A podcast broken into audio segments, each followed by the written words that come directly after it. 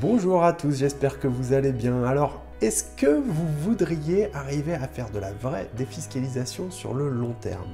Si c'est le cas, dites-le moi en commentaire et surtout restez jusqu'à la fin de la vidéo parce que je vais tout vous expliquer et je vais vous donner quelques astuces pour vraiment arriver à défiscaliser.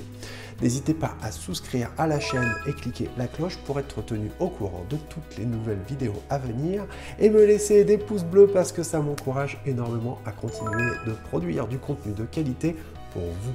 Allez, c'est parti Aujourd'hui, je voudrais vous parler de mon investissement préféré, favori, que je vais vous présenter. Il s'agit des investissements en fin de défiscalisation. Les défiscalisations, on en entend souvent parler. Il y a eu des tas de dispositifs, il y en a toujours.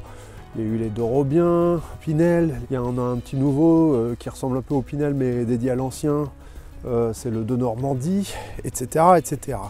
Donc à chaque ministre, euh, sa petite disposition euh, fiscale pour inciter à l'achat, à la rénovation, etc.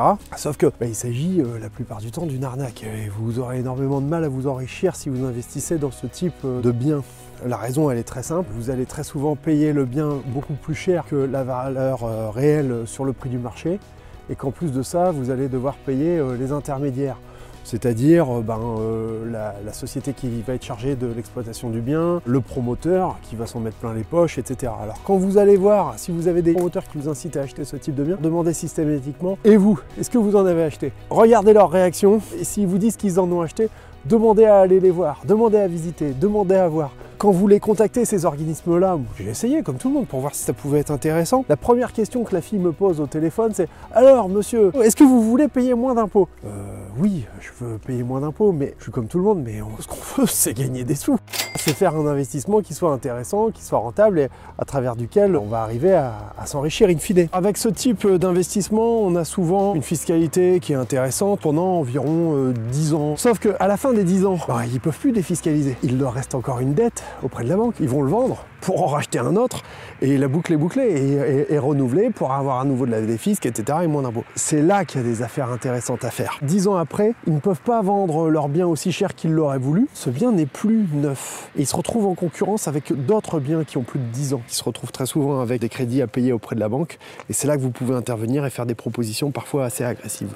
Comme vous achetez un bien qui est relativement euh, récent encore, à savoir environ une dizaine d'années, il va être quand même d'une manière générale en assez bon état.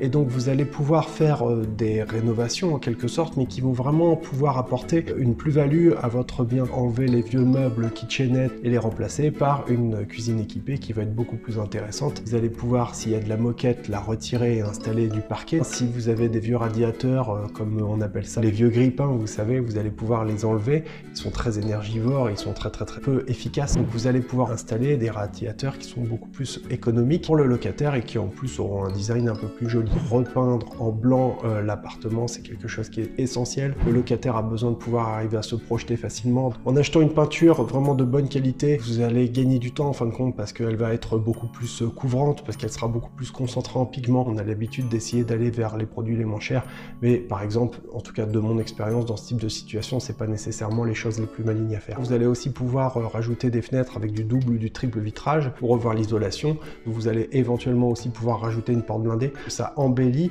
ça rajoute de la valeur et c'est de la défiscalisation qui est vraiment efficace. C'est de la défiscalisation que vous allez pouvoir faire qu'une fois. Donc il va falloir trouver un système pour pouvoir défiscaliser au long cours. Pour ça, moi j'ai une petite astuce, c'est que vous pourriez investir, mettre des meubles par exemple, si vous le louez en meublé via le statut LMNP. Hein, voilà, donc ça c'est encore un autre volet un peu particulier que on, verra un peu plus tard. Mais si vous mettez des meubles dedans, moi je vous propose peut-être de mettre des meubles qui sont design. Ça va permettre d'attirer beaucoup plus facilement les locataires parce qu'ils vont avoir un bien qui est vraiment au top. N'hésitez pas non plus à mettre une belle télé. Au bout de quelques années, mettons au bout de 5 ans, vous pourriez tout revendre, les meubles, une fois qu'ils ont été amortis. Sur le bon coin, à moins 50%, vous récupérez un petit peu de cash. Une autre idée que je pourrais vous donner, par exemple, pour vos locataires, ce serait de rajouter des services associés. Par exemple, vous pourriez rajouter l'accès à Internet, éventuellement l'accès à Netflix. La télé, c'est pas mon truc, Netflix, c'est pas mon truc non plus, mais néanmoins, il y a beaucoup de gens que ça attire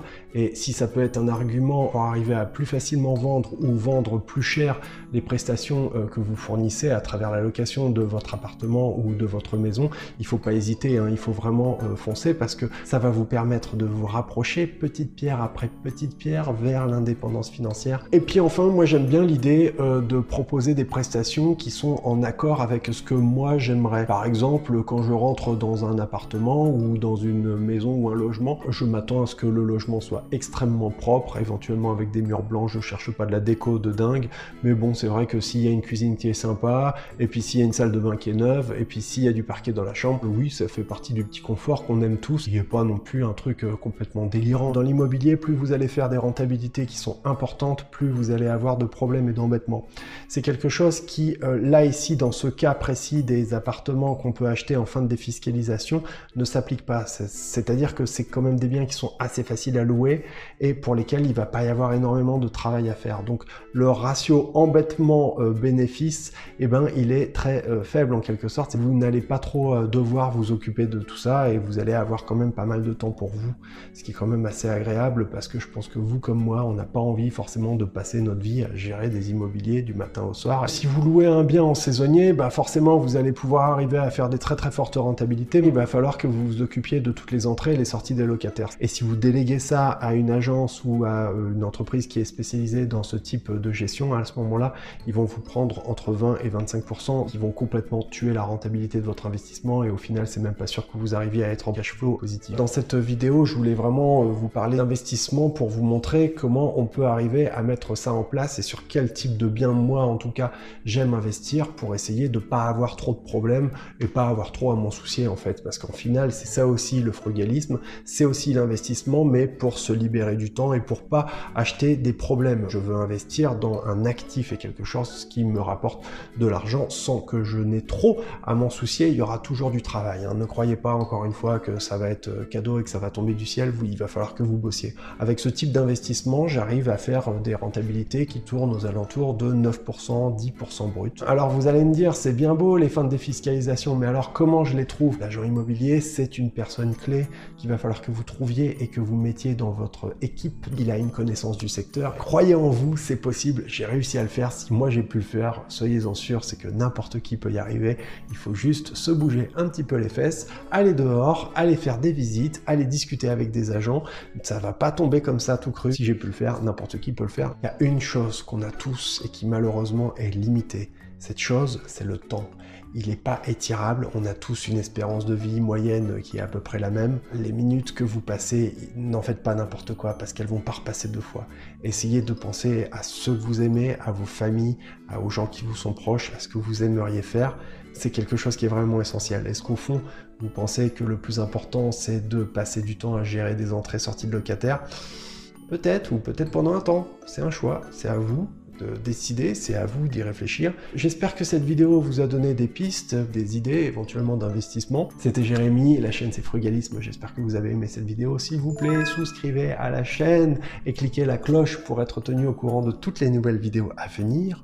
Également, laissez-moi des pouces bleus, ça m'encourage énormément à continuer à produire du contenu de qualité pour vous. Voilà, je vous dis à très bientôt. Merci, je vous embrasse. Ciao